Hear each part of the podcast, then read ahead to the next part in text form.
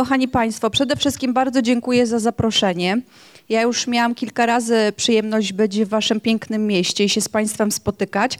A dziś jest szczególny dzień, bo to jest e, nasze święto, bo jestem przekonana, że tu są same życzliwe osoby, więc wszystkiego najlepszego. E, a e, bardzo dziękuję. Staram się jak mogę. A dlaczego mówię, że staram się jak mogę? Bo um, chciałabym, żebyśmy przyjrzeli się tej życzliwości tak e, trochę nawet naukowo, czym ona tak naprawdę jest, z czym jest związana, jak też psychologia e, rozumie, tłumaczy życzliwość, ale przede wszystkim jak nam psychologia pomaga być życzliwymi. Bo życzliwości można się nauczyć. To nie jest tak, że my się z nią rodzimy, aczkolwiek są pewne kompetencje, tak jak cechy temperamentalne, które mogą mogą nam troszkę w tym pomagać. Natomiast o tym, jak się nauczyć tej życzliwości, też chciałabym z Państwem chwilkę porozmawiać. A zanim przejdziemy do, do nauki, bardzo przyjemnej nauki życzliwości, no to musimy się do tej nauki zmotywować. Ja wiem, że już jesteście zmotywowani do tego, żeby być życzliwi, życzliwymi w stosunku do samych siebie, prawda? To już tak, o tym rozmawialiście.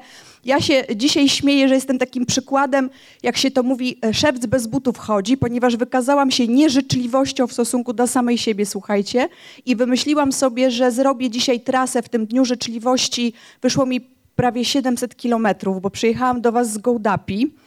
E, tak, e, więc e, dlatego też pozwolę sobie czasami brać łyka kawy, wybaczycie mi to.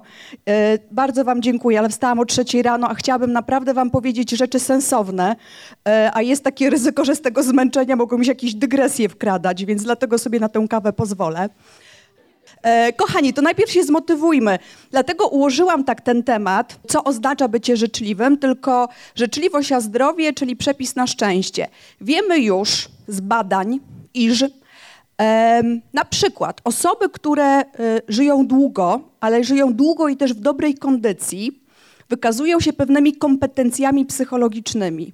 No już łatwo zgadnąć po naszym temacie, że jedną z głównych kompetencji psychologicznych, mówię właśnie kompetencji, czyli e, tak naprawdę zespołu pewnych cech, e, kompetencji, czyli pewnych postaw, najważniejszą, która determinuje, czy wpływa, e, czy jest związana z tą długością życia, ale takiego życia w dobrostanie, jest właśnie życzliwość.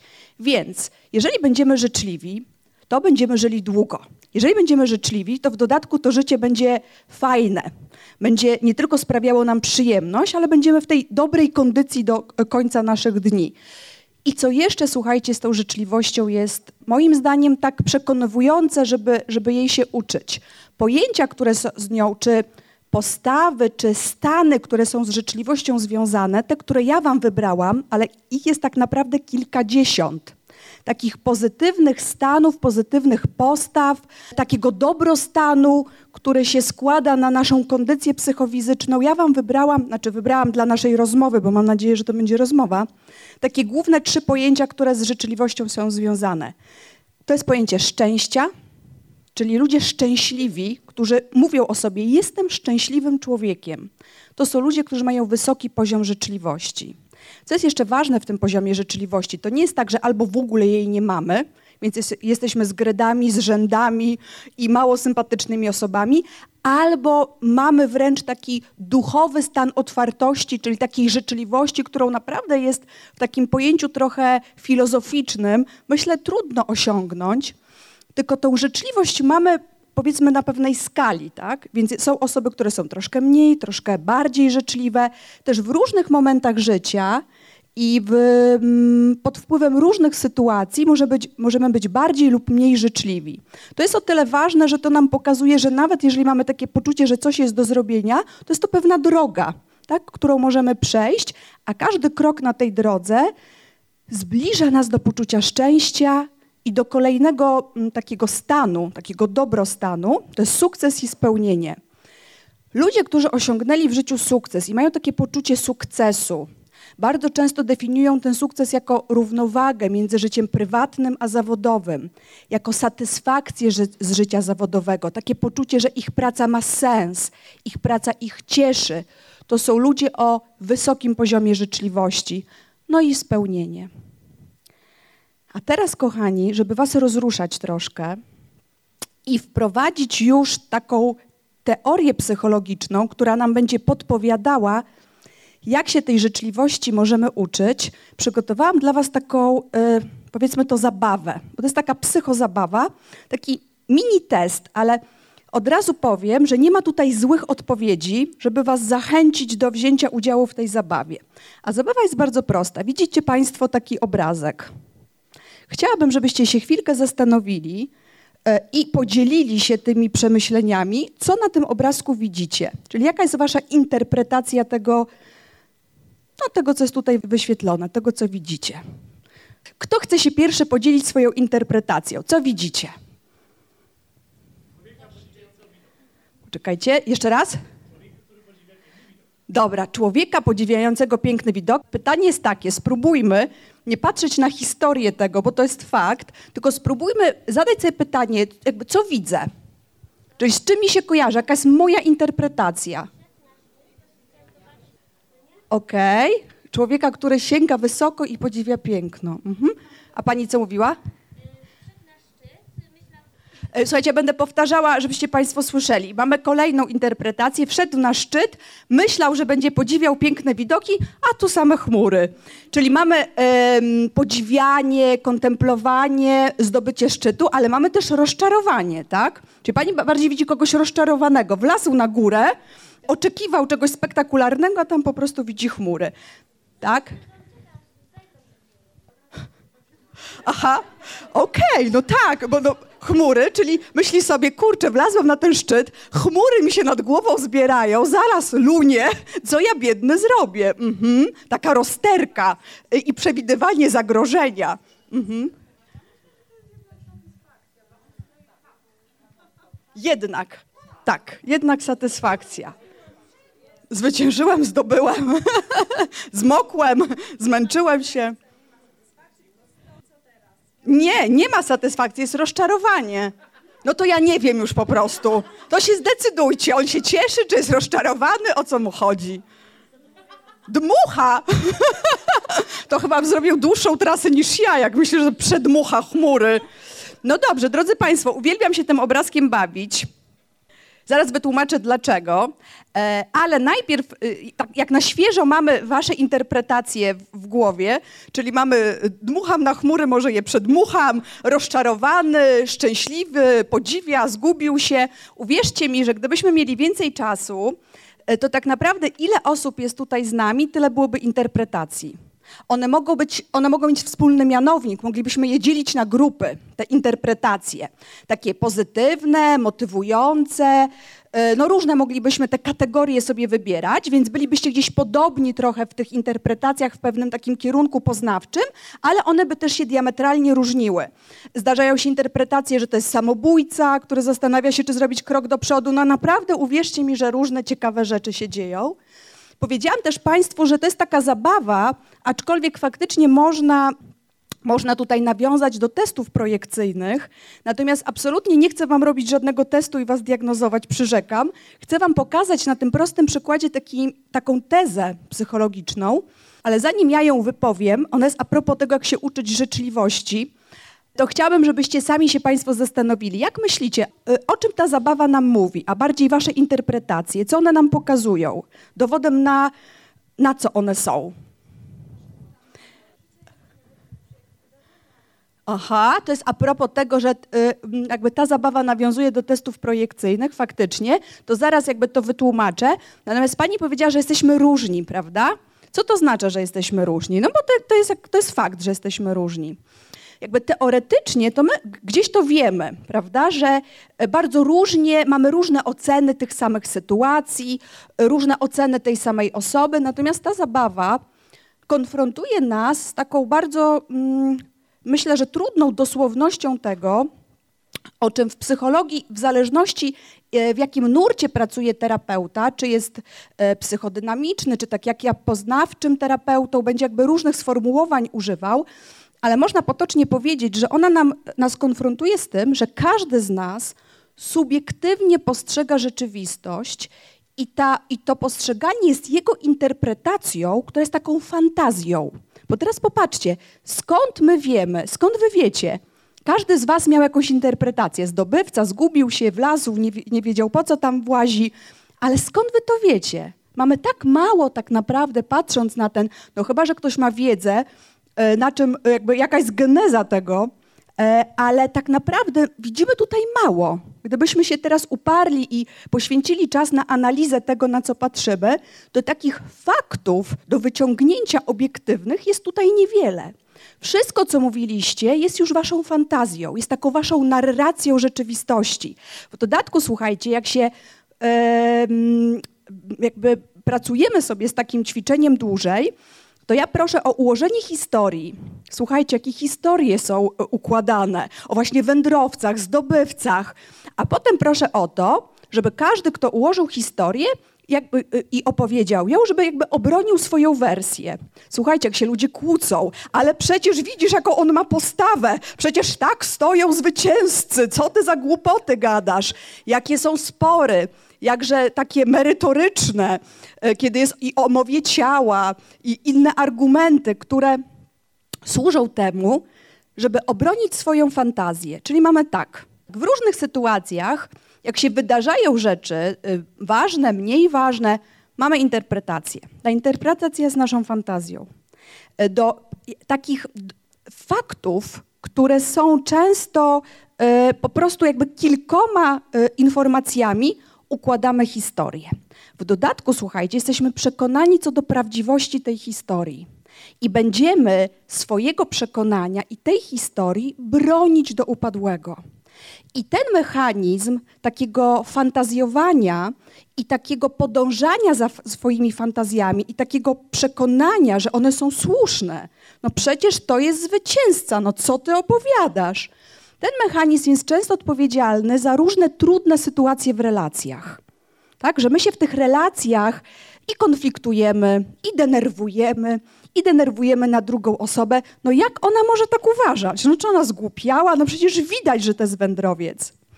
E, dlaczego e, to ćwiczenie wam, znaczy ćwiczenie, tę zabawę wam pokazuje, dlaczego o tym rozmawiamy, bo życzliwość jest pewną postawą, która jest w dużej mierze związana z umiejętnością interpretacji rzeczywistości. E, takiej interpretacji, w której nie oceniamy człowieka, tylko staramy się zwrócić uwagę na to, co się dzieje tu i teraz. Jeżeli oceniamy, to oceniamy czyjeś zachowanie. Jeżeli oceniamy to zachowanie, to staramy się zadać sobie jak najwięcej pytań, a jak mniej twierdzeń. Jeżeli robi ktoś coś, co sprawia mi przykrość, to podążając za tą, tym przykładem, staram się nie myśleć o nim negatywnie, tylko zadaję sobie pytanie, co się takiego dzieje, że on się w ten sposób zachowuje? To jest jedna, słuchajcie, umiejętność zadawania pytań i taka otwartość, że zanim kogoś ocenię, dam sobie czas na to, na tyle, na ile mogę, bo nie zawsze ten czas mamy, żeby tej osobie się przyjrzeć i staram się jak najwięcej y, tych myśli, które mi się w głowie pojawiają, układać sobie bardziej w formie takich pytań. Tak? Czy jeżeli ktoś zachowuje się w sposób trudny, to życzliwość polega między innymi na tym, że ja stawiam pytanie. Tak, co się dzieje, dlaczego się tak dzieje i co ja mogę zrobić, żeby tę sytuację zmienić. O tej interpretacji jeszcze Państwu chwilkę powiem. Teraz wróćmy sobie do teorii życzliwości i do teorii szczęścia. No bo mamy mówić o tym, że y, życzliwość i szczęście są ze sobą związane teorii szczęścia, jakbyśmy mieli się szczęściem zająć, słuchajcie, to byśmy tutaj chyba rok spędzili. No to jest pojęcie, z którym się mierzyła filozofia, psychologia i tęgie umysły. Ja tylko y, od powiedzmy parunastu lat zbieram różne mądrości i staram się je połączyć w pewną całość, żeby znaleźć coś, co w takim codziennym życiu, tak przełożywszy na naszą codzienność, będzie dla nas jak najbardziej pomocne. No bo tak naprawdę każdy chciałby, chciałby być szczęśliwy, tylko czasami trochę nie wiemy jak. E, dlatego taka teoria szczęścia, która się klaruje, która mi jest bliska, to jest teoria szczęścia, która się klaruje w psychologii poznawczej, tej psychologii, którą ja się zajmuję. E, psychologii poznawczo-behawioralnej, czyli psychologii, która Y, dużą wagę przywiązuje i tłumaczy wiele ludzkich zachowań, stara się znaleźć odpowiedzi na te najtrudniejsze pytania przez pryzmat tego, jak myślimy i jak się zachowujemy. Psychologia poznawcza nam daje pewne klucze do tego, żeby budować w sobie postawę szczęścia, postawę otwartości, postawę życzliwości poprzez, jak się już domyślacie z naszego ćwiczenia, zmianę czy pracę nad sposobem myślenia i pracę czy zmianę na poziomie zachowania.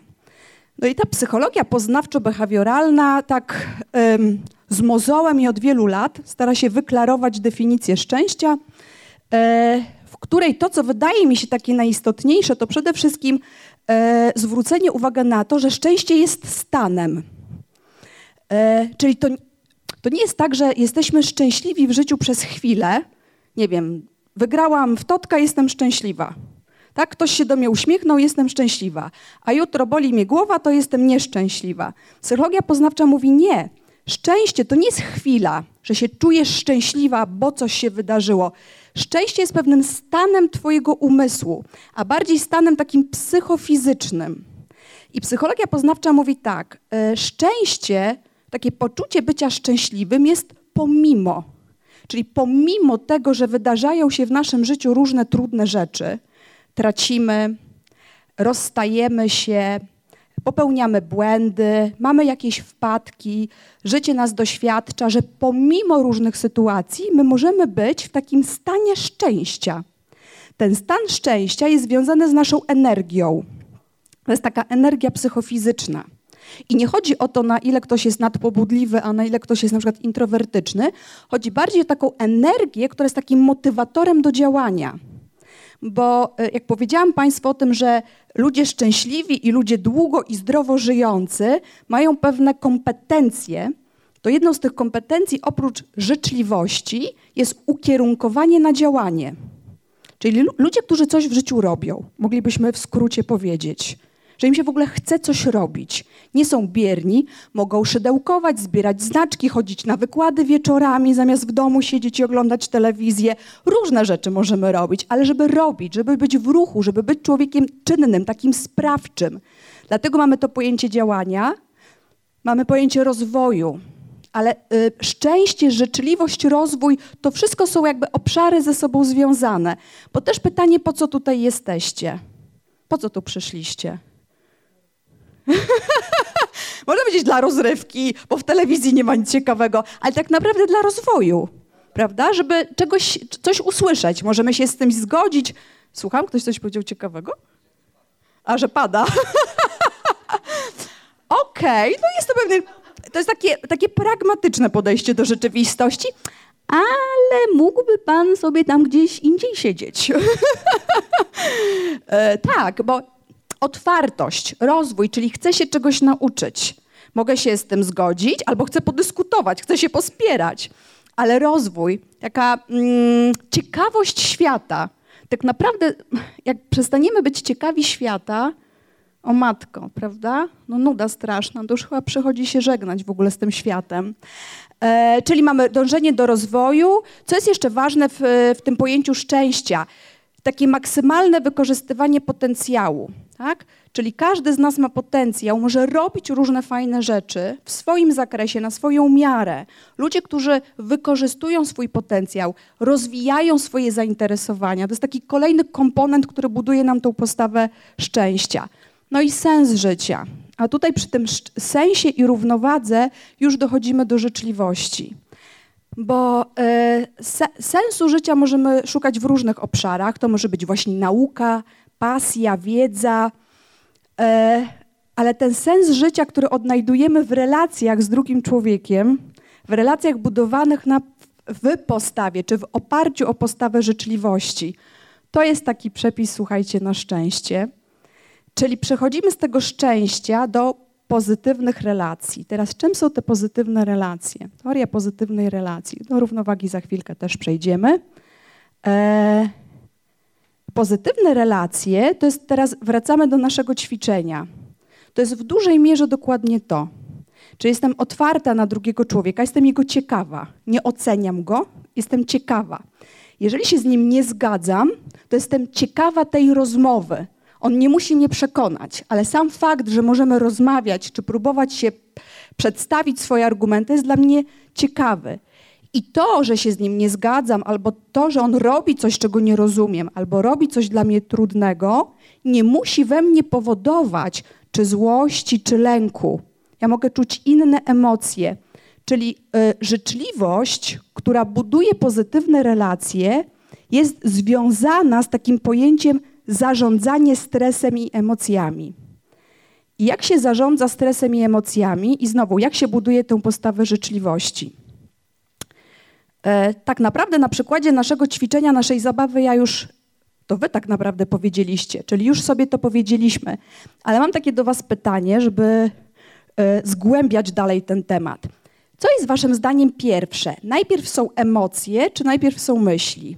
Jak się wkręciliście w naszą zabawę, to już znacie odpowiedź na to pytanie. Ale są myśli czy są emocje? Czyli załóżmy, że dzieje się coś trudnego, ja to odczuwam na poziomie emocji, że to jest trudne. Powiedzmy, że dzieje się coś, co mnie stresuje. No i mam całe, całą taką komponentę emocji, które się składają na stres. Możemy potocznie to yy, tak. Yy, ułatwiając sobie nazwać stresem, stresuję się i teraz tak, najpierw jest ten stres, czy najpierw jest moje myślenie, a potem pojawiają się moje emocje? Najpierw się przestraszyłam, a potem sobie myślę, czy najpierw sobie myślę, a potem się przestraszam?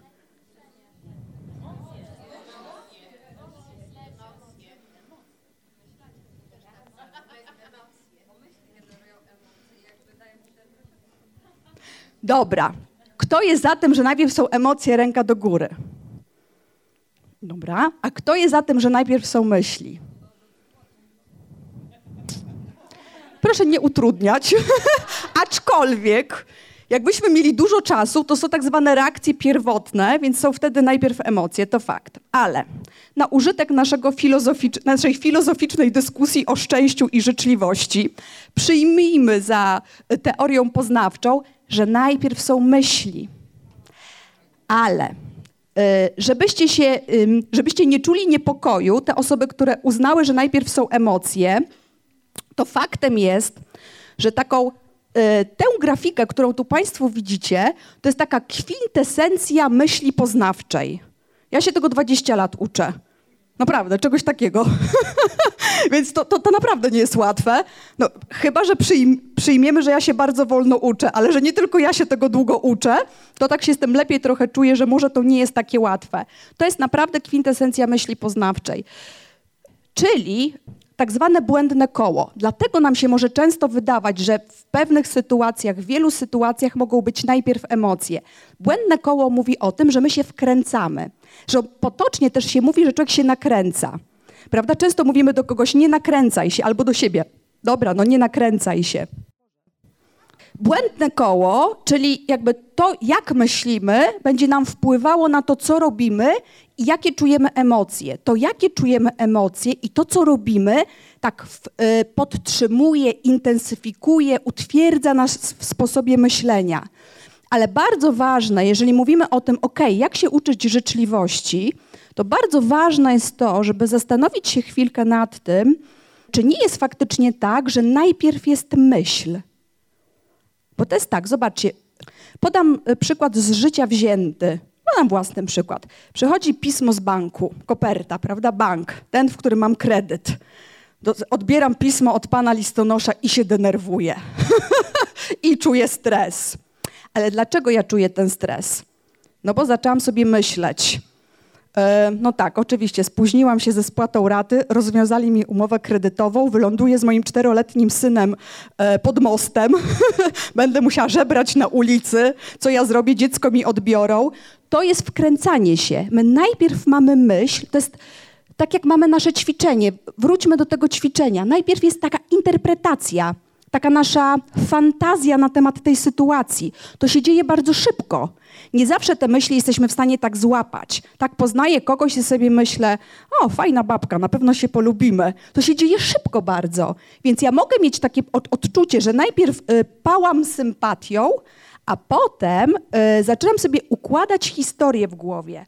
Ale tak naprawdę, jakby popatrzeć na dynamikę tego procesu, to najczęściej jest tak, że najpierw mamy myśl, czyli najpierw mamy tę fantazję. Ta fantazja często jest dość kategoryczną oceną albo takim kategorycznym przewidywaniem. Ludzie, którzy mają problem z, z byciem życzliwymi, e, są dobitnym przykładem tego mechanizmu. Oceniają, nastawiają się, mają pewne przekonania w stosunku do innych ludzi, przekonania, które są dla nich trudne. Powodują stres, niepokój, lęk, złość. To są ich przekonania ich wyobrażenia na temat tych osób, takie fantazje na temat tych zachowań. To są ich oceny tych osób, często dość kategoryczne, takie, takie generalizacje.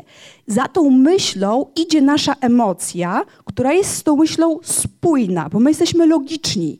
To, co myślimy, pasuje do tego, jak się czujemy to jak się czujemy, będzie pasowało, czyli podtrzymywało to, jak myślimy. W dodatku my jesteśmy bardzo do bólu logiczni. To, co myślimy, wpływa na to, co czujemy, jakby stwarza, wywołuje nam te odczucia i emocje i y,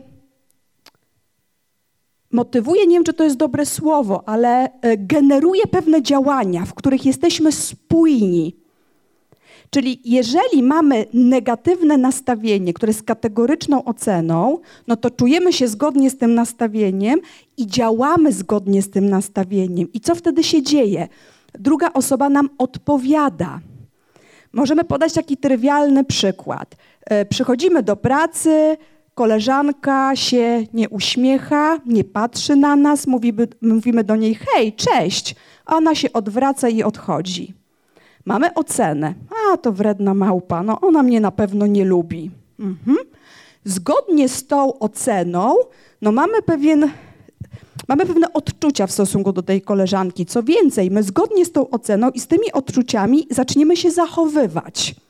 Po y, parunastu minutach koleżanka coś do nas mówi, no przecież się zachowamy zgodnie z naszą oceną i tymi emocjami.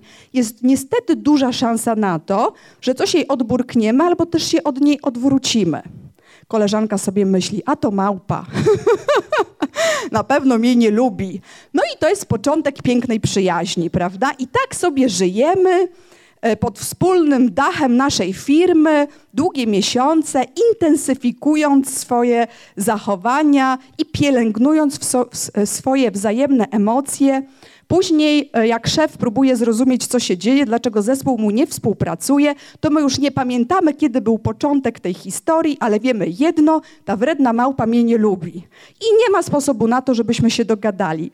To jest, słuchajcie, bardzo ważne, bo ja się zajmuję oprócz takim teoretyzowaniem, zajmuję się też terapią par i terapią rodzinną już od wielu lat. I bardzo często jest tak, że w różnych trudnych sytuacjach między partnerami i w różnych trudnych sytuacjach rodzinnych dokładnie mamy tak. Już nie pamiętamy, kiedy to się zaczęło, ale on mnie nie kocha, ona się mnie czepia i tak sobie żyją razem od wielu lat. Tak? Ponieważ ona uważa, że on jej nie kocha, no to się go czepia. A ponieważ ona się go czepia, to nie robi różnych ważnych, fajnych rzeczy, które byłyby dla niej takim potwierdzeniem, takim źródłem, z którego mogłaby czerpać przekonanie, że jest kochana. No i mamy piękne, błędne koła. Dlatego tym sposobem na długie życie w zdrowiu i w szczęściu, na poczucie sukcesu i spełnienia jest tak naprawdę to, czym się, jak Wam wielokrotnie mówiłam, zajmuje e, psychologia poznawcza. Praca nad naszym myśleniem. Jak my możemy pracować nad naszym myśleniem? Jak my możemy pracować nad tą życzliwością? Czyli taką otwartością, taką świadomością, że mamy tendencję do takich jednoznacznych, kategorycznych, często negatywnych ocen, a te oceny będą wpływały na to, co czujemy, jak się zachowamy i łatwo nam się wkręcać w takie błędne koła. Jak tego uniknąć? Wróćmy do naszego przykładu koleżanki z pracy. Przychodzę do pracy, mówię cześć, odwraca się i sobie idzie. Hmm? Jak ja mogę pracować nad swoją życzliwością?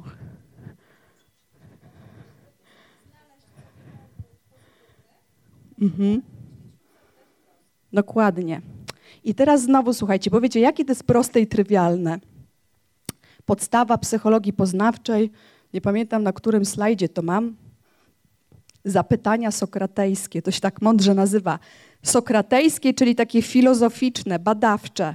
Zapytaj siebie najpierw, zanim się wkręcisz w jakiś swój lęk, w jakiś swój niepokój, albo zanim się wkręcisz w negatywne nastawienie do drugiej osoby, w jakiś taki dyskomfort w relacji z tą drugą osobą, zadaj sobie pytanie, czy może być inne wytłumaczenie zachowania tej osoby niż to, że jest wredną małpą i cię nie lubi.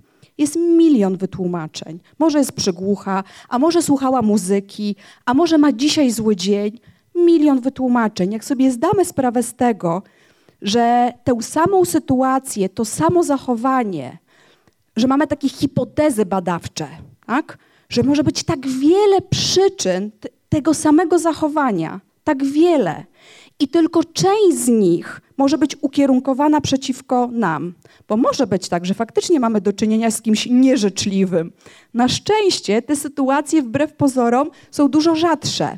Dużo częściej jest tak, że ludzie mają inną przyczynę, inne uzasadnienie zachowania, które my oceniamy w sposób, który nas negatywnie nastawia. Dobrze, bo ja za dużo gadam, a wy jeszcze nie pytacie. Czy macie na ten moment, bo pokazałam wam, o, pokazałam wam, e, nie, jeszcze wam nie dziękuję, e, tę grafikę, która oddaje kwintesencję myśli poznawczej. E, czy macie, może macie jakieś wątpliwości albo się, y, jakieś argumenty, bo Pan powiedział, że nie zawsze jest tak, że najpierw jest ta interpretacja. To może się y, twórczo pospieramy. Co to znaczy, że nie zawsze y, Pana zdaniem jest najpierw myśl, za którą podążają emocje? No tak, to są reakcje pierwotne. Tak. A ja tego jeszcze nie wiem. tak, so, jest taki zespół reakcji, nazywamy je reakcjami pierwotnymi. Do nich należą takie reakcje związane z takim komunikatem broń się, uciekaj. I też zachowania seksualne należą do reakcji pierwotnych. Tutaj niestety mało myślimy, bardziej czujemy. E, ale większość sytuacji, w, w, których mamy do czynienia z pewną komponentą emocji, tak, że przeżywamy stres, szczególnie relacyjnych, jednak będzie tłumaczona tym schematem. Bo takie pierwotne relacje, reakcje to są bardziej e, twu, twu, jakby komuś, e, ktoś panu rękę uciął, prawda? No to jakby najpierw są odczucia, też te fizyczne, ale też te psychiczne, a potem dopiero za tym idzie interpretacja. Tak, to są te tak zwane pierwotne. Natomiast większość to sytuacji... Co, co ja tu się mogę spierać? E, na przykład, słuchajcie, to, to pokazuje definicja stresu. Jaka, jest, jaka jest waszym zdaniem definicja stresu? Co to jest stres? Hmm? Przy, przykry, aczkolwiek, Jezu, ja kocham psychologię, która zawsze musi utrudnić i zawsze po prostu będzie, będziemy drążyć temat, bo też w psychologii jest stres pozytywny, negatywny, ten eustres, dystres i ma to głęboki sens, to może na, na kolejne spotkanie zostawmy sobie te eustresy, dystresy, ale generalnie y, stres tak potocznie rozumiemy jako przykry stan. E, okej, okay. i tu mówicie, że to jest reakcja na bodziec. No to oczywiście powiemy tak, to jest reakcja, psychofizyczna reakcja na interpretację sytuacji. Czyli jak przychodzi, powiedzmy, wróćmy do tego przykładu z życia wziętego. Mamy pismo z banku, albo szef mówi, przyjdź dzisiaj do mnie o 15 na rozmowę albo dzwoni do nas mąż czy żona, w zależności od tym, w jakim jesteśmy związku, i mówi: Musimy dzisiaj poważnie porozmawiać. Takie hasło: Musimy dzisiaj poważnie porozmawiać. E, ale fajnie, ale fajnie, w końcu mi się oświadczy. po dziesięciu latach, no brawo, mamusia będzie szczęśliwa. To jest moja interpretacja. Biegnę po prostu do domu na skrzydłach. Albo no nie, znowu po prostu się dowiem, tak, że nie wyrzucam śmieci i jej nie kocham. I że ten związek y, chyba już nie ma sensu i ona jest bardzo rozczarowana. Mhm. To jest nasza interpretacja. A propos jeszcze tak z tymi seksualnymi re reakcjami i tymi związkami, y, jakby pie pierwsze takie wzmianki, takie bardziej poznawcze na temat tych fantazji, E, one już e, były poczynione przez naszych kolegów z innej trochę dyscypliny, znaczy innej, z innego nurtu terapeutycznego, czyli, czyli psychodynamicznego. I Jung, jeden z takich właśnie dynamicznych, analitycznych terapeutów, e, mówił o stanie zakochania. Byliście zakochani, mam nadzieję, kiedyś. Fajnie? Fajnie. Ale mówił, że stan zakochania to jest rzutowanie własnych fantazji na przypadkową ofiarę. I teraz zobaczcie, i teraz z perspektywy terapii par. Pracuję z parą i słyszę tak. Proszę pani, no jak ja go poznałam, to po prostu ja się tak zakochałam. Wie pani co, on taki artysta, taki romantyk, taki wrażliwy. No naprawdę po prostu taki chłopak, no taki, taki wrażliwy romantyk bajka. Proszę pani, ja z nim teraz wytrzymać nie mogę. No po prostu głowa w chmurach, no po prostu ten człowiek jest z innej planety, żadnej sprawy nie potrafi załatwić. Nie jest taki, wie pani, jak na przykład mój szwagier, przedsiębiorczy, taki pragmatyczny. Ten mój po prostu wiecznie jakieś pomysły po prostu, książki czyta, obrazy maluje, no nie do zniesienia. Mówi o tym samym człowieku. Warunki się zmieniły. Warunki, bym powiedziała, interpretacja się zmieniła. No, w, w, dużym uproszczeniu, w pewnym sensie ma Pani rację, że warunki się zmieniły, ale to jest troszkę tak, że y, na początku Państwo powiedzieliście, że mamy te swoje interpretacje, szczególnie jeżeli chodzi o ludzi, które mogą czynić albo z nas człowieka otwartego, ciekawego drugiej osoby, y, takiego pozytywnego, albo kogoś zamkniętego w sobie, kierującego się negatywnymi emocjami, czyli te nasze fantazje, one, one wynikają z naszych doświadczeń życiowych tak? To jest fakt. One wynikają z naszej osobowości, czyli stylu myślenia, to też jest fakt. No i one też e, wynikają z tego, jak, co się dzieje tu i teraz, czyli to są te warunki. To prawda.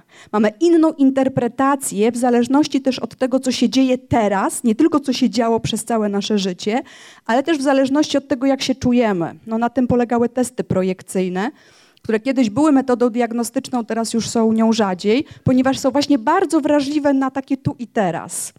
I możemy innych odpowiedzi udzielać dzisiaj, a innych jutro, bo na przykład dziś wieczorem może się coś wydarzyć, co będzie wpływało na nasze, yy, na nasze samopoczucie.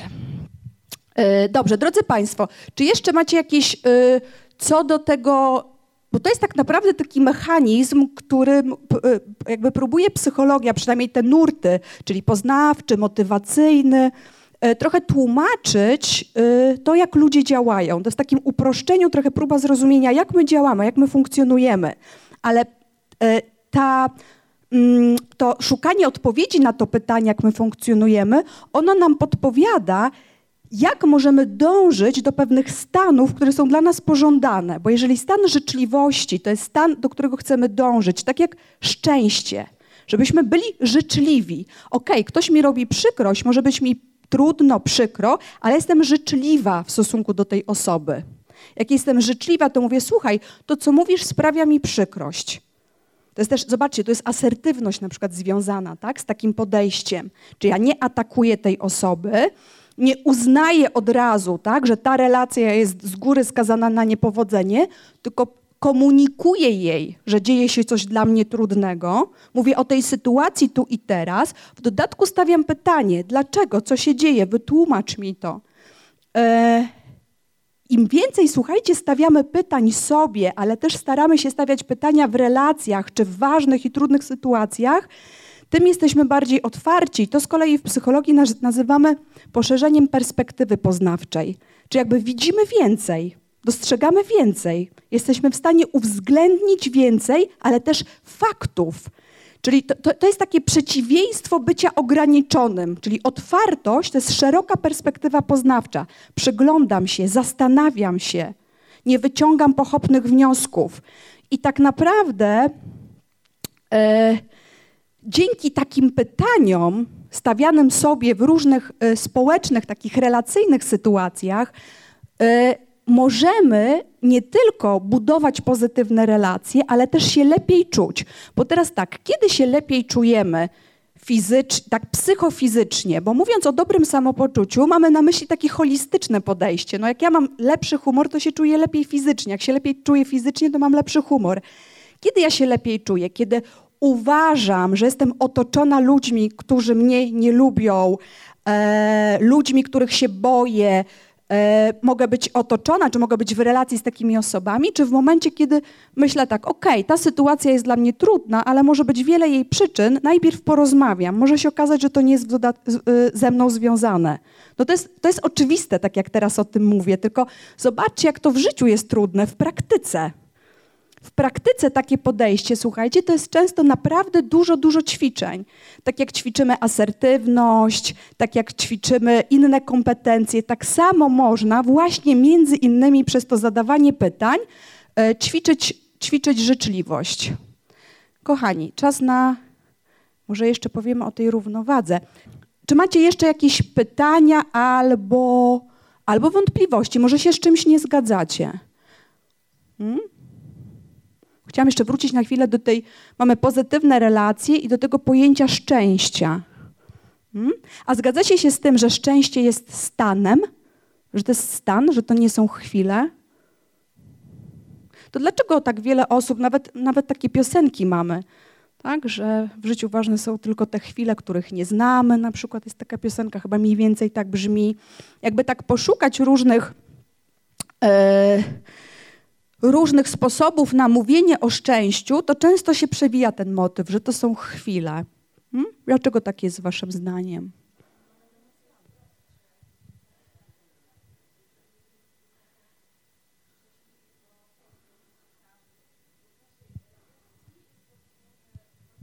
Tak. Mhm. To jest prostsze. Mhm. Dokładnie.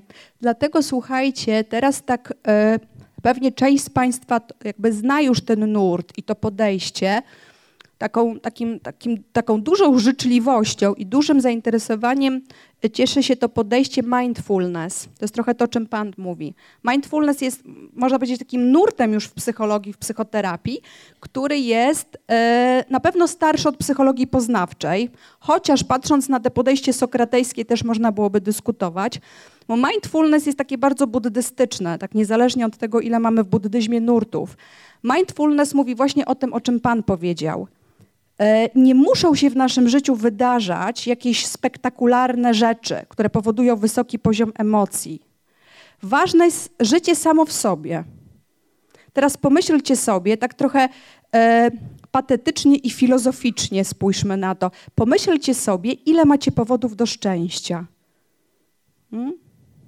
No zastanówcie się nad tym. Zobaczcie, jakie to są takie uniwersalne powody, takie obszary, coś, co jest w waszym życiu tak naprawdę pewnym stanem. No, szczęśliwi jesteśmy, bo żyjemy. Szczęśliwi jesteśmy, bo w naszym życiu są ludzie, którzy są dla nas ważni, bo mamy swoje pasje, mamy też cele. Bardzo ważnym w ogóle pojęciem, słuchajcie, w jakby zastanawianiu się, w takim rozpatrywaniu, jak pracować nad takim stanem życzliwości, właśnie otwartości, poczucia szczęścia, jest pojęcie celu. Mówi się o tym, że depresja jest chorobą braku celów. I tak jest, słuchajcie. Ludzie, którzy są w takim obniżonym nastroju, czy w stanie depresy depresyjnym, bardzo charakterystyczne jest to, że tracą pojęcie celu, takiej celowości życia. Bardzo często jedną z pierwszych interwencji, kiedy się wspiera osoby, które się tak czują, zaczynają czuć, już niezależnie diagnostycznie, w jakim momencie e, z nimi jesteśmy w relacji, to pracujemy nad tym, żeby znaleźć cele. Często się zaczyna od bardzo drobnych celów, takich małych kroczków.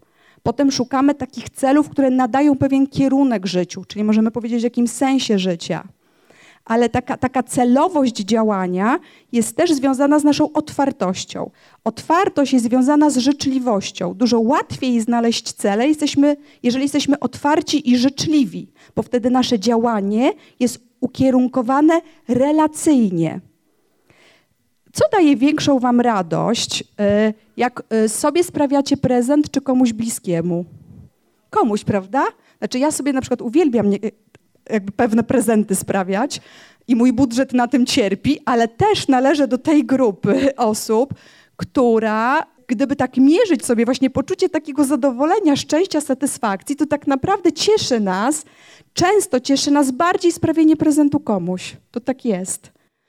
Dlatego, że takim źródłem satysfakcji jest bycie w tych pozytywnych relacjach, kiedy coś robimy dla drugiego człowieka. Ale wiecie, że to jest tak naprawdę dość egocentryczne. Bo my się też często czujemy lepsi przez to, czujemy się ważniejsi w relacji, tacy istotniejsi. Tutaj gdyby był jakiś terapeuta, psycholog właśnie mm, psychodynamiczny, to pewnie by długo, długo nam o tym opowiadał. Ale tak jest, także tak jakby budujemy też swoje, swoją samoocenę. Ja bym to zostawiła, bo tak naprawdę efekt jest bardzo pozytywny tak? Na ile to jest robienie sobie przyjemności dzięki temu, że komuś sprawiamy przyjemność. Ale poprzez te pozytywne relacje, czyli też życzliwość, bo życzliwość rozumiana jako stan otwartości na drugiego człowieka, stan, w którym my pielęgnujemy takie nastawienie, w którym jesteśmy go ciekawi zamiast go oceniać, to jest na poziomie takim poznawczym, ale na poziomie działania Przejdźmy jeszcze do tego błędnego koła. Jak dla kogoś, słuchajcie, jest trudne, żeby zmienić swój sposób myślenia z takiego myślenia oceniającego, często takiego lękowego myślenia, gdzie jakby oceniamy w sposób właśnie lękowy, negatywny, to ym, no właśnie, co jest łatwiej zmienić? Popatrzmy sobie na przykładzie nastolatka, tak? Wkurza mnie mój kolega, z którym siedzę w ławce. No wkurza mnie, no po prostu chyba, no nie lubię go, no wkurza mnie. Hmm? Co jest, e, słuchajcie, łatwiej zmienić? Czy łatwiej zmienić jest tę, tę emocję, powiedzieć, kto się przestań na niego wkurzać? Czy łatwiej zmienić interpretację, czy łatwiej zmienić działanie w stosunku do tej osoby? Łatwiej? Tak. e, nie wiem, czy nam się to wpisuje w teorię życzliwości. Wkurza cię ktoś, to po prostu nie miej z nim e, kontaktu. Znaczy, jest to na liście interwencyjnych działań, myślę, pozycja warta uwagi. Czyli wkurza cię twój mąż, to się z nim rozwiedź, tak? Ja wzięłabym to pod uwagę w niektórych sytuacjach, ale zaczęłabym od. I to jest tak, słuchajcie, jak się pracuje z kimś, kto jest w jakimś trudnym momencie, przeżywa trudne emocje, jest w trudnej relacji, to nie pracujemy tak naprawdę na emocjach. Tak? Przestań się na niego wkurzać. Nie pracujemy nad tym, to się przestań bać tak? tylko pracujemy nad interpretacją, czyli to, co wałkujemy od godziny. Natomiast jeżeli praca nad interpretacją jest z jakiegoś powodu trudna, na przykład z dziećmi jest trudniejsza, z nastolatkami czasami jest trudniejsza, no można byłoby wymieniać y, jeszcze przykłady, ale bywa tak, że to jest trudniejsze, to pracujemy na poziomie działania. I to jest psychologia behawioralna. To jest prosta konstrukcja cepa, a to jest tak, słuchajcie, skuteczne, bo to jest tak, to są takie oddziaływania, które się często podejmuje w grupie, właśnie w pracy, kiedy na przykład jest skonfliktowany zespół, tak, czy klasa. Robimy coś takiego. To zrób coś miłego dla osoby, która cię wkurza. Czy wiecie, jak to działa niesamowicie? Jak my pomimo tego, że nas ktoś wkurza, e, albo że jesteśmy w relacji, która w ogóle różne trudne emocje budzi, zaczynamy robić coś, co jest takie niezgodne z naszą interpretacją i z naszymi emocjami. Niezgodne. Wkurza mnie, najchętniej bym mu powiedziała, co nim myślę, ale się do niego uśmiechnę. Boże, jakie to było trudne, ale zrobiłam to. Tak się pracuje w terapii par. Zaczyna się często od działania.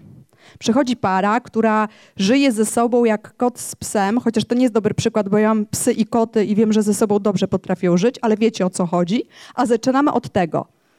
Y, będziecie przez tydzień prowadzili y, dzienniczek wzajemnej życzliwości.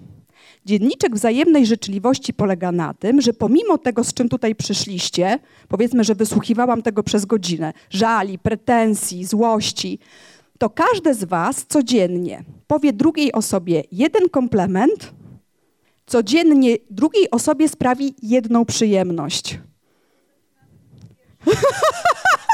Ja pierwsza nie zacznę. Aż się oplułam. Ja no tak. To też nam się nie wpisuje w teorię życzliwości. Podpowiem pani dla ułatwienia. Równocześnie zaczynamy. W poniedziałek o ósmej. Trzy, cztery. Mówimy w tym samym czasie komplement, ale tak się dzieje, słuchajcie, w gabinecie. Dobra, to niech on pierwszy. Ja go tyle lat o to prosiłam, na pewno. No widzicie, jaką mam trudną pracę? Tak jest. Taki dzienniczek życzliwości bardzo działa. Znaczy, bardzo działa, teraz powiedziałam.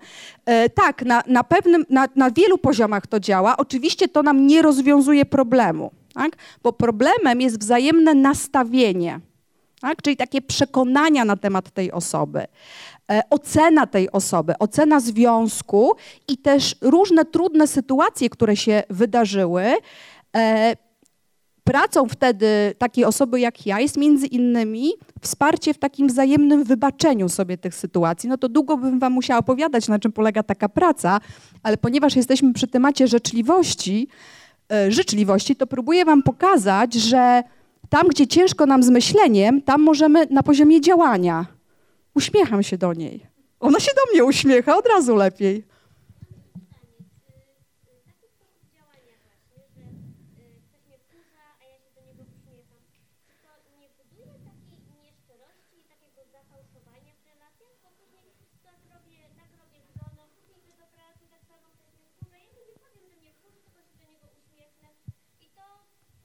Tak, jest takie ryzyko. Tak, nie, nie zabu... Znaczy, za... jeżeli... Y... Ale to, to wróćmy do naszego podejścia sokratejskiego. Jeszcze raz? no rzadko. E, wróćmy do naszego podejścia sokratejskiego. E, praca, z, praca z interpretacją, praca z działaniem to są takie e, narzędzia, które mamy w swojej skrzyneczce, tak to nazwijmy. Mamy taką skrzyneczkę, skrzyneczkę życzliwości, o tak bym to nazwała. I w tej skrzyneczce mamy różne narzędzia. I teraz tak, jak będziemy się tylko jednym narzędziem posługiwali, czyli cokolwiek się dzieje trudnego, to ja się uśmiecham, no to jest bardzo wiele sytuacji, w których zadzieje się to, o czym pani mówiła. Ja podaję Wam przykład, że można tego użyć w takim momencie, kiedy na przykład, zobaczcie, jest taka sytuacja. E, byłam już bardzo sokratejska i bardzo asertywna. Powiedziałam: Słuchaj, Twoje zachowanie jest dla mnie przykre, jest dla mnie trudne. Tak? W momencie, kiedy w ten sposób mówisz, ja się denerwuję. Chciałabym się zapytać Ciebie, z czego to wynika i też Ci o tym powiedzieć, tak, żebyś miała tego świadomość, jak ja się czuję z Twoim zachowaniem. To jest narzędzie, którym się posługujemy najpierw. To jest narzędzie życzliwe, bo ja się nie odwracam na pięcie, e, nie atakuję, tylko tak bardzo poznawczo mówię o tej sytuacji. Ale załóżmy, że to jest nasza koleżanka, wróćmy do tego przykładu, z którą no, będziemy przez najbliższe pół roku w jednym, w jednym pokoju. Hmm? I teraz tak, my jesteśmy otwarci i życzliwi, a druga osoba jak grochem o ścianę. Nie wchodzi w to, nie przyjmuje tego. Hmm? I teraz z naszej skrzyneczki możemy wyjmować kolejne narzędzia. Ja bym się zastanowiła, czy nie spróbować wyjąć jakiegoś narzędzia, które będzie w szufladce działanie. Ale to, słuchajcie, które wyjmiemy narzędzie, w której sytuacji jest już naszą decyzją. Natomiast na pewno im lepiej jest wyposażona nasza skrzyneczka życzliwości, czyli mamy do dyspozycji różne zachowania i różne sposoby radzenia sobie z trudną sytuacją, które mają wspólny mianownik życzliwość. No bo tak, y, możemy y, po, jakby poprosić o zmianę pokoju, tak, że jasną koleżanką nie chcę, możemy też zmienić pracę. Albo możemy powiedzieć, albo zacząć je zachowywać tak samo jak koleżanka. Ale myślę, że ta, y, te narzędzia, które są w szufladce, działanie, że je warto wykorzystać. Jeżeli robimy to z taką pełną świadomością, czyli ja nie oszukuję siebie, że mi jest z tym fajnie.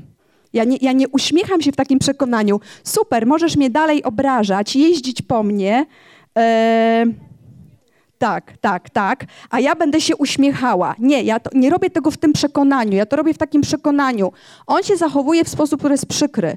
Powiedziałam o tym, próbowałam zrozumieć, pytając się, dlaczego się tak zachowuje, to spróbuję inaczej. Spróbuję mu pokazać, jak można inaczej i zobaczymy, czy na to odpowie. Dlatego ja znaczy będę broniła tego, że te działania, które idą z takiego poziomu życzliwości, że one mogą być skuteczne, pod warunkiem, że robimy to bardzo świadomie.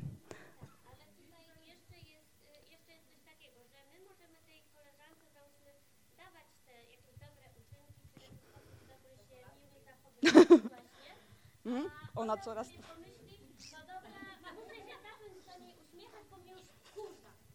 Aha. Może tak być. Może tak być. Ale teraz popatrzcie, e, dlatego mamy w takich e, jakby też postawach, które są wpisane w życzliwość, ale wpisane w poczucie szczęścia, mamy bardzo też takie ważne pojęcie, mamy tą uważność i mamy tą samoświadomość. Bo teraz tak, jeszcze wracając do tego przykładu, e, jak się dzieje coś trudnego, jeżeli ja się uśmiechnę do kogoś, kto na mnie krzyczy, ale uśmiechnę się z taką samoświadomością, tak, że pomimo tego, że dzieje się trudna sytuacja, to sobie myślę, okej, okay, no jakby ta osoba może nie potrafi inaczej, może ma jakiś kiepski moment w życiu, mi jest łatwiej, ja to robię dla siebie, słuchajcie. To jest moja samoświadomość. Chociaż na pewno też patrząc na te y, sytuacje, gdzie najpierw jednak się poczuję, czyli tam, gdzie jestem zagrożona, tak? To też są przykłady. No, ktoś, mnie, ktoś mnie próbuje pobić, a ja się do niego uśmiecham. No to nie. E, natomiast e, jeżeli chcemy się lepiej czuć w relacji, która jest dla nas trudna, ja bym spróbowała znaleźć taki sposób zachowania, który sprawi, że mi będzie łatwiej. Bo to jest tak, jak pani mówi, ja mogę jej nie przekonać. Próbowałam powiedzieć o tym, co się dzieje, zapytać z taką otwartością, z takim pozytywnym nastawieniem, z taką ciekawością: hej, co się dzieje? Nie dostałam odpowiedzi, dzieje się dalej. To jest dla mnie bardzo niefajne. I teraz zadaję sobie, a propos uważności i samoświadomości, takie pytanie: no dobra, mam swoją skrzyneczkę życzliwości. Mieliście półtorej godziny o tej życzliwości w stosunku do siebie. Co ja mogę zrobić w tej sytuacji, żeby mi było łatwiej? Czasami jest tak, że po prostu odwrócę się napięcie i skończę tę relację. Dlatego mówimy o tym, że są rozstania, które są bardzo dobrymi rozstaniami, bo są obroną siebie, tak. Są zachowania, które są z tego poziomu obrony siebie. To jest dokładnie to, o czym pani mówi. Ale są sytuacje, w których ja, nie mogąc się z kimś rozstać, nie chcąc e, intensyfikować konfliktu i nie chcąc przeżywać nieprzyjemnych sytuacji, przynoszę czekoladki i za pół roku mam satysfakcję. to panie wiedzą, o czym ja mówię. Ale to jest...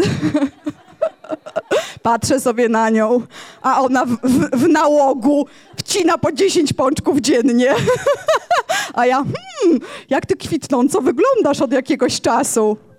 No bezcenne. Nie, ale to nie, to teraz żartuję. Wiecie, że ja mówię, to nie jest, to, to nam się nie wpisuje w życzliwość. To nam się nie wpisuje, nie ja w tej swojej życzliwości w stosunku do siebie myślę sobie tak, co ja mogę zrobić w tej sytuacji, skoro jest mi jakby w momencie, kiedy ona się tak zachowuje niefajnie. Co mogę zrobić? Otwieram swoją skrzyneczkę. I czasem jest tak, że muszę siebie obronić, tak? Są na przykład takie techniki też w skrzyneczce życzliwości, które się nazywają obroną godności. Bo to jest jakby, to, to, pytanie jakby pokazuje ważny obszar. Nie chodzi o to, że ktoś na nas pluje, a my udajemy, że pada deszcz. To nie o to chodzi. Ale chodzi o to, że w wielu sytuacjach, kiedy my znajdziemy taki dystans do tego, jak ktoś się zachowuje w sposób trudny, jakby nie podążając za tymi emocjami, nie wkręcając się w te emocje, dystans, który sprawi, że my się tymi emocjami nie zarazimy. Tak? Ja, się, ja się dobrze czuję ze sobą. A przykro mi, że ty się czujesz ze sobą niefajnie, bo jak się tak zachowujesz, to dam sobie rękę uciąć, że się czujesz niefajnie. No przykro mi, ale trudno, no to jest twój problem. Ja się czuję fajnie, więc ta życzliwość w stosunku do tej drugiej osoby w tym momencie z tymi czekoladkami bardziej wynika z takiej życzliwości do siebie. No bo możemy się kłócić, możemy walczyć, możemy się rozstać, Okej, okay, no czy to są jakby, to, to, to, są działania, które jakby warto mieć na, na uwadze, ale ja bym się upierała, że w wielu sytuacjach można dać tę czekoladkę. Teraz znowu popatrzmy na naszą uważność i na naszą świadomość. Jakby co nam to robi? Może być tak. Zobaczcie, ktoś się zachowuje w sposób niefajny albo niekulturalny, a my po prostu się odwracamy i odchodzimy. Tak? Albo ktoś na przykład zachowuje się prowokacyjnie. o, to jest dobry przykład. Próbuje nas sprowokować. Tak?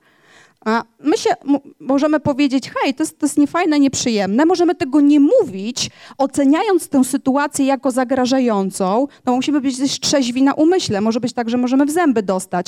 Ale odwracamy się, odchodzimy. No i ktoś sobie mówi, a, przestraszył się mnie, ha. Okej, okay, no. No to, no tak, w pewnym sensie się przestraszyłam, no bo jakby nie chcę, szkoda mi mojej energii. To jest czasami taki moment w relacji, który możemy nazwać potocznie odpuszczeniem. Tak? Bo to jakby pytanie, co jest moim celem. Czasem moim celem jest próba przekonania kogoś do pewnej hipotezy, do innego spojrzenia na sytuację. Czasem moim celem jest próba przekonania kogoś, że może warto się inaczej zachować. Czasem jest tak, że muszę się ochronić, tak? czyli muszę się wycofać ale mogę się wycofać w taki sposób, może tak być. Tylko teraz jakby spróbujmy na to obiektywnie popatrzeć, prawda? No ktoś poczuje satysfakcję, no a ja, że tak powiem, obchodzi mnie to tyle, co zeszłoroczny śnieg. Znaczy ja nie, nie drążę tego. Ja jakby w tej postawie życzliwości też do niego, bo go nie atakuję, ale też do niego, bo nie odpowiadam z tego samego poziomu zachowań, jestem życzliwa w stosunku do siebie. Mi szkoda jest mojej energii. Ja wolę wrócić do domu i pobawić się z moim dzieckiem, albo pójść do pracy i popracować z osobą, która chce pracować, niż tracić energię na sytuację, w której tak naprawdę byłabym wkręcona w takie błędne koło negatywnych emocji. Ale oczywiście odróżnienie tych sytuacji, gdzie trzeba się obronić, gdzie trzeba skończyć relację, tak w przenośni skończyć, czyli jakby no to, to ja już z nią nie gadam, albo skończyć i na przykład się rozstać, od sytuacji, w których damy czekoladkę, to jest, to jest bardzo trudne. Słuchajcie, gdyby było to łatwe, to mój zawód nie miałby racji bytu, bo ja się w dużej mierze tym zajmuję. Tak? Czyli wspieraniem y, ludzi w podejmowaniu takich decyzji, czy wspieraniem w takim odnajdywaniu się w trudnych sytuacjach. Pracować dalej nad tym związkiem, nie pracować tak, nad tym związkiem. Ja się dobrze zachowałam, czy się źle zachowałam. Ale bardzo się cieszę, że e, drążycie temat, bo to znaczy, iż jest on dla Państwa ciekawy, a my musimy już kończyć. Drodzy Państwo, spróbujmy jeszcze sobie podsumować. Czy macie jakieś... O, zatrzymałam się na schematach poznawczych. Ojejku, to też jest temat, o którym byśmy mogli długo mówić. E no to są te nasze przekonania, które mamy w głowie. No i będę, będę was namawiała, żebyście e, zastanowili się, jakie macie przekonania i na ile te przekonania są życzliwe, bo w tych grafikach, czekajcie, o, w tych grafikach takich mądrych, poznawczych, tu mamy to nasze błędne koło, o którym rozmawialiśmy, ale tu mamy trochę genezę, tak? Jakby jak to się dzieje, że się wkręcamy w takie błędne koła. I teraz jak robiliśmy to, to, nasze ćwiczenie, czy tę naszą zabawę, to powiedzieliście, że ta interpretacja też jest związana z tym, kim jesteśmy trochę, prawda? Jakby to, jaką jestem osobą, to tak będę interpretowała. I to tak naprawdę e, odnosi się do takiego pojęcia, które nazywamy podstawowymi przekonaniami. I w życzliwości, słuchajcie, jest tak, jak się na przykład e, jakby tak diagnozuje, bada czy poznaje poziom życzliwości, to często właśnie bada się tak zwane podstawowe przekonania. To są takie, takie totalne przekonania o świecie, o ludziach i o sobie. Tak? Możemy mieć takie przekonanie o ludziach, a bada się te przekonania często w prosty sposób. Boże, nie mogę. bada się te przekonania w prosty sposób. Ludzie są, dokończ zdanie. No, Ludzie są sympatyczni. Część na pewno. Część jeszcze tego nie odkryła, że może być sympatyczna. Mhm. Słucham? A myśli pani, że ludzie są źli? Tak. Ale o, a teraz to, co zrobiłyśmy z panią, nie wiem, czy to słyszeliście. Mamy takie, słuchajcie, przekonanie. Ludzie są źli. E, oczywiście nie mówię, że to jest pani przekonanie, ale to jest przykład podstawowego przekonania, taki, tak, takiego twierdzenia, które mamy w głowie. I teraz tak, jeżeli będziemy się kierować przekonaniem, ludzie są źli, tak na przykład nam powtarzała babcia. Córuś, uważaj, wszyscy faceci, wszyscy faceci zdradzają. Córeczko, pamiętaj o tym, tak? Czy tam wnusiu, pamiętaj o tym. No i mam takie podstawowe przekonanie. Każda sytuacja trudna, której nie rozumiem, która sprawia mi jakiś dyskomfort, cierpienie, której się boję, jak mam takie przekonanie, to ja mam taką ocenę tej sytuacji, która jest zgodna z tym przekonaniem. No oczywiście, no bo ludzie są źli. Oczywiście, bo wszyscy faceci zdradzają. Wraca później z pracy, no oczywiście. Dlatego praca nad życzliwością i w ogóle taką otwartością i takim stanem szczęścia, gdzie ja jestem zaciekawiona światem, zamiast się wkręcać w jakieś totalne oceny, to jest praca nad, nad podstawowymi przekonaniami. A pracujemy tak, najpierw łapię swoje przekonanie, które może być przekonaniem takim negatywnym, taki, taką totalną negatywną oceną.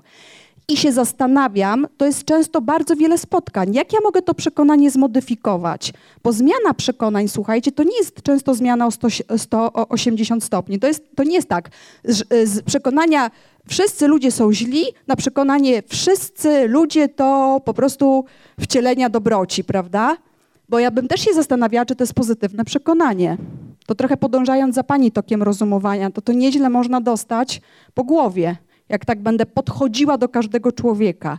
Możemy zmodyfikować te przekonania i często to przekonanie modyfikujemy. Ludzie się różnie zachowują, różnie zachowują, tak? I potrafią się zachować w sposób trudny, krzywdzący. To jest już modyfikacja przekonania, gdzie ja się bardziej otwieram na to, że mówimy o zachowaniach, o zachowaniach, które wynikają też, też, też z czegoś i mówimy o tym, że ludzie się różnie zachowują. Modyfikacja przekonania to jest to poszerzenie perspektywy poznawczej. Czyli ja patrzę w taki um, szerszy, bardziej obiektywny, bardziej taki sokratejski sposób. Ja jestem też spokojniejsza. Zobaczcie, jak ja się mogę czuć z takim przekonaniem wszyscy ludzie są źli, albo z takim przekonaniem wszyscy faceci zdradzają. Po pierwsze, nie mam szansy, żeby odnaleźć szczęście w związku, najmniejszej. W ogóle nie mam szansy, żeby odnaleźć szczęście w relacji. No jak ja mogę odnaleźć szczęście w relacjach, skoro wszyscy ludzie są źli? Hmm? Eee, I takie przekonania możemy, możemy wyłapywać właśnie takim między innymi, bo to jest bardziej oczywiście skomplikowane, ale jak sobie tak kończymy, wszyscy ludzie są, albo do, kończymy takie zdanie, ja jestem. Ja jestem. Hmm? Fajną osobą. Albo różnie to ze mną bywa.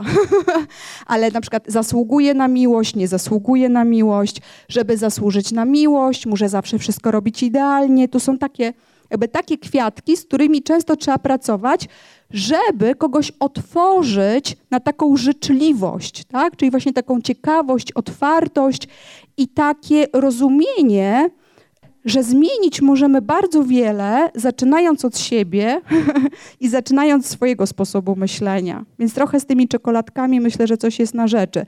No ale o tym już Państwu mówiła koleżanka wcześniej. Kochani Państwo, próbowałam Wam powiedzieć dużo rzeczy, które przygotowałam. Czekajcie, w drugą stronę lecę.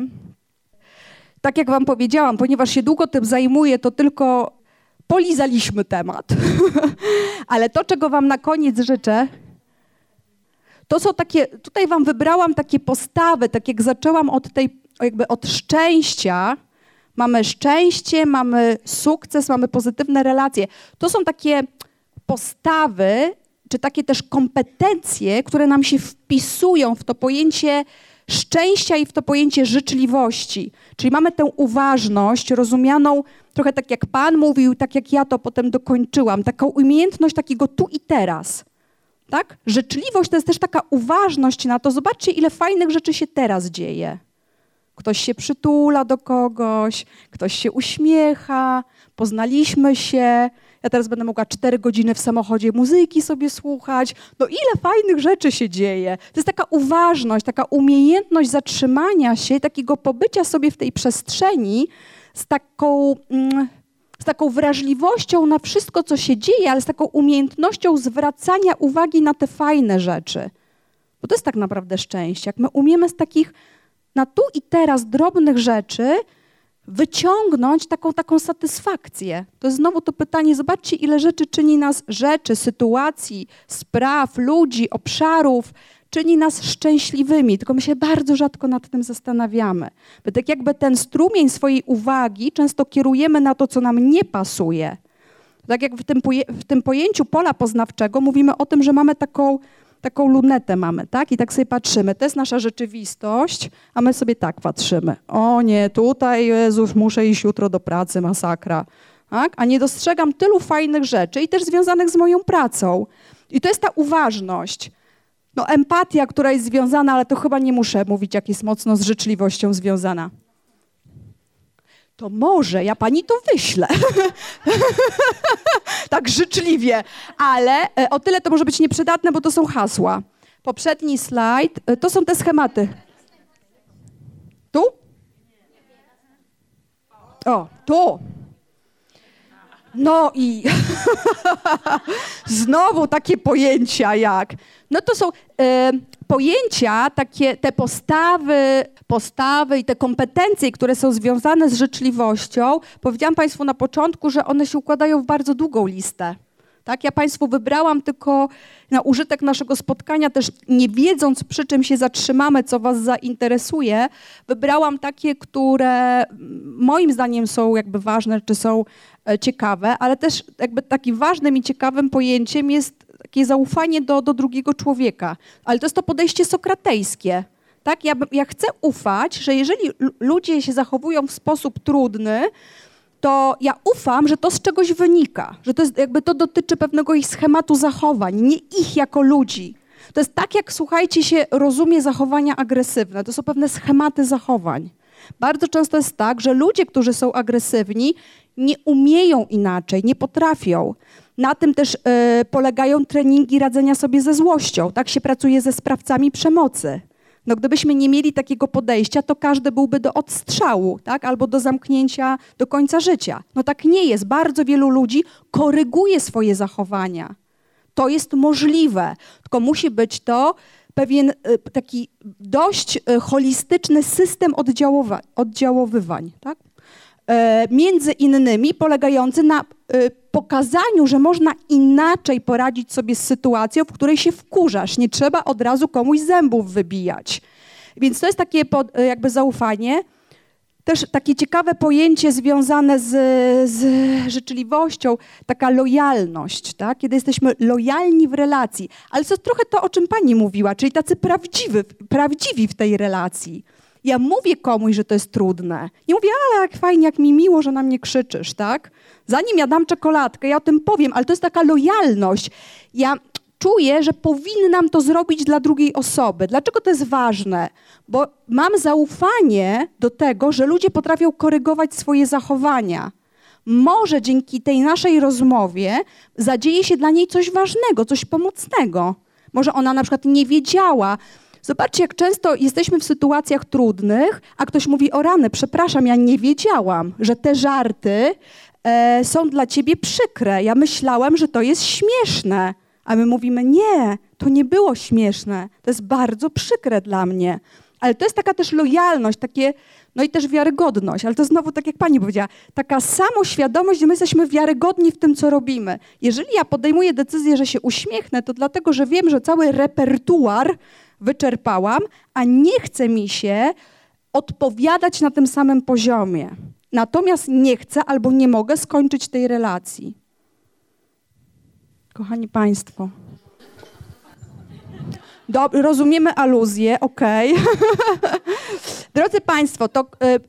Kończymy, bo też jakby mamy swoje limity czasowe. Natomiast jeżeli macie jeszcze jakieś pytania, albo ktoś e, nie zadał pytania na forum, ale chciałby koniecznie je zadać w bardziej intymnej sytuacji, intymnej mam na myśli po prostu w rozmowie tu sam na sam, no to zapraszam Was. E, jak Was coś zaciekawiło, to też e, możemy chwilkę sobie ten temat jeszcze rozwinąć, bo już naprawdę, słuchajcie, musimy kończyć. Bardzo mi było miło się z Wami spotkać. Mam nadzieję, że jeszcze będzie okazja i dużo pozytywnej energii Wam życzę. Dziękuję pięknie.